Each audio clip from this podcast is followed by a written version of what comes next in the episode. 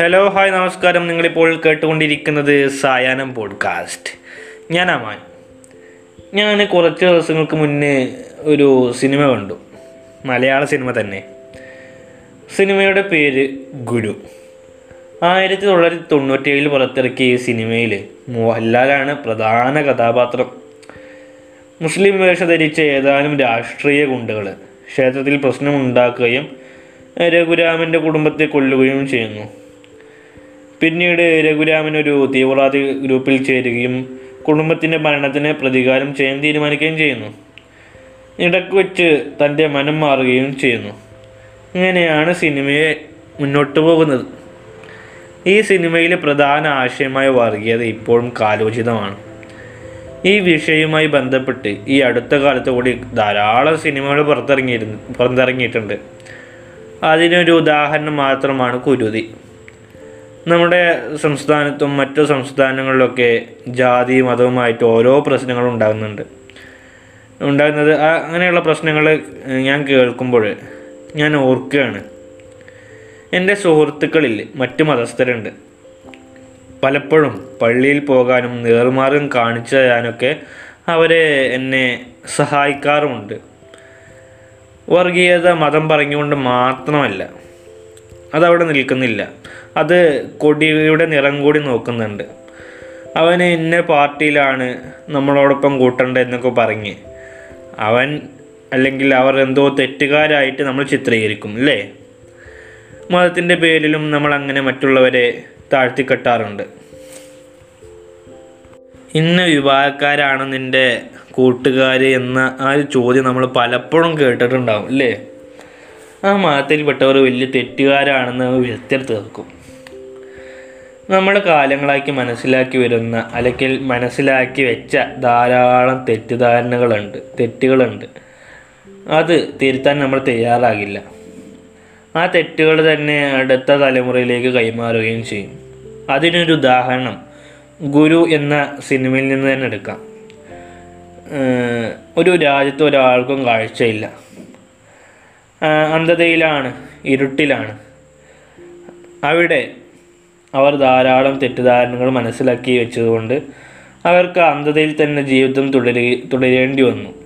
അവർ അന്ധതയിൽ ജീവിതം തുടർന്നു പോകുകയാണ് കണ്ണുകൾ വെറും രണ്ട് ഉരുണ്ട ഗോളങ്ങളാണെന്നും അവർ താമസിക്കുന്ന പ്രദേശമാണ് ലോകമെന്നുള്ള കാര്യങ്ങളാണ് അവർ മനസ്സിലാക്കി വെച്ചിട്ടുള്ളത്. അതുപോലെ തന്നെ ഇലാമപ്പഴം ഔഷധമാണെന്നും അതിന്റെ കുരു അതായത് വിത്ത് കൊടൂര വിഷമാണെന്നും എന്നിങ്ങനെയുള്ള കാര്യങ്ങൾ അവർ തെറ്റിദ്ധരിച്ചു. കാഴ്ചയിൽ മാത്രമല്ല തെറ്റിദ്ധാരണകൾ വന്നത്. ജാതി മതത്തിലുമുണ്ട് താഴ്ന്ന ജാതിക്കാർ കറുത്തവരാണെന്നും അവർ മോശക്കാരാണെന്നും എന്നിങ്ങനെയുള്ള ശുദ്ധ മണ്ഡത്തിനെ വരെ അവർ വിശ്വസിച്ചു വന്നു. ഈ തെറ്റിദ്ധാരണകളാണ് അവർ തലമുറകളായി കൈമാറിപ്പോരുന്നത് അങ്ങനെയുള്ളൊരു സമൂഹം അതായത് കാഴ്ചയിലും കാഴ്ചപ്പാടിലും അന്ധത നിറച്ച സമൂഹം ഏതെങ്കിലും കാലത്ത് രക്ഷപ്പെടുമോ കാഴ്ചയുള്ള രഘുരാമൻ ഈ അന്ധത നിറഞ്ഞ സമൂഹത്തിലേക്ക് ചെല്ലുകയും പിന്നെ ഈ ഇരുട്ടിനെ വെളിച്ചമാക്കി മാറ്റുകയാണ് ചെയ്യുന്നത്. ഇതേപോലെ ധാരാളം തെറ്റിദ്ധാരണകൾ അന്ധത ഇരുട്ട് എന്നിവയൊക്കെ നമ്മുടെ മനസ്സിലുണ്ട്. നമ്മുടെ കാഴ്ചപ്പാടുകളിലുണ്ട്. നമ്മൾ അതിനൊക്കെ തിരിച്ചറിഞ്ഞ് അതിനെ തിരുത്താൻ റെഡിയായാൽ നമുക്ക് നല്ലൊരു തലമുറയെ വാർത്തെടുക്കാം. എത്ര വലിയ വിദ്യാസമ്പന്നനാണേലും മനസ്സിൽ ഇരുട്ടാണേൽ അയാളെ കൊണ്ട് ഒരു പ്രയോജനമുണ്ടോ ഉണ്ടോ? നിങ്ങൾ പറയും. നമ്മൾ ചരിത്രം പഠിക്കുന്നത് എന്തിനാണ്? ചരിത്രത്തിൽ യുദ്ധങ്ങളൊക്കെ പഠിക്കുന്നുണ്ടല്ലോ. അതൊക്കെ എന്തിനാണ്? പഠിച്ചാൽ പരീക്ഷയ്ക്ക് മാർക്ക് കിട്ടും. അത്ര തന്നെ. ഇന്ന് നമ്മൾ പലരും വിചാരിച്ചിട്ടുണ്ടാവും ആ പഠിക്കുന്ന സമയത്ത്. എന്നാൽ ശരിക്കും ചരിത്രം പഠിക്കുന്നത്? നിലവിലെ സമൂഹത്തിൽ പല തെറ്റുകളും നട നടക്കുന്നുണ്ടാവും. ചരിത്രം പഠിക്കുന്നതോടൊപ്പം ഇത് വലിയൊരു പ്രശ്നമാണെന്നും അത് തിരുത്തപ്പെടണമെന്നുള്ള ബോധം നമുക്കുണ്ടാകും അതുപോലെ തന്നെ പണ്ട് നടന്ന പല നല്ല കാര്യങ്ങൾ തുടർന്നു പോകാനും ചരിത്രം തുടർന്നു പോകാനുമാണ് നമ്മൾ ചരിത്രം പഠിക്കുന്നത്. പട്ടിണി കിടന്നാലും കൂര ചോർന്നാലും തുറങ്കുപോയാലും വേണ്ടിയില്ല. മനുഷ്യന് അവന്റെ ശത്രു തീർന്ന് കണ്ടാൽ മതി. അതാണ് വെറുപ്പിന്റെ ശക്തി. അക്ഷരങ്ങൾ പറഞ്ഞു കൊടുത്തില്ലെങ്കിലും മക്കൾക്ക് വെറുക്കേണ്ടത് ആരെയാണ് എന്ന് പറഞ്ഞു കൊടുത്താൽ മതി. ആ വെറുപ്പിൽ കിടന്ന് തലമുറകൾ ആളിക്കത്തും.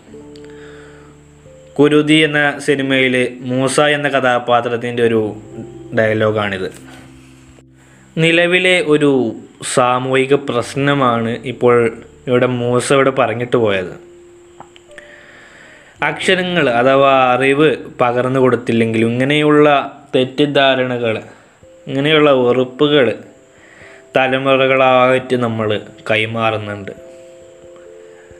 അന്യതയുടെ തിമിരം കൊണ്ട് അന്ധരാകുന്നവരെ അറിവിന്റെ അങ്ങനത്താൽ കണ്ണു തുറപ്പിക്കുന്നവനാണ് ഗുരു എന്ന് പറഞ്ഞുകൊണ്ട് ഈ ഒരു എപ്പിസോഡ് ഇവിടെ അവസാനിപ്പിക്കുകയാണ്. താങ്ക്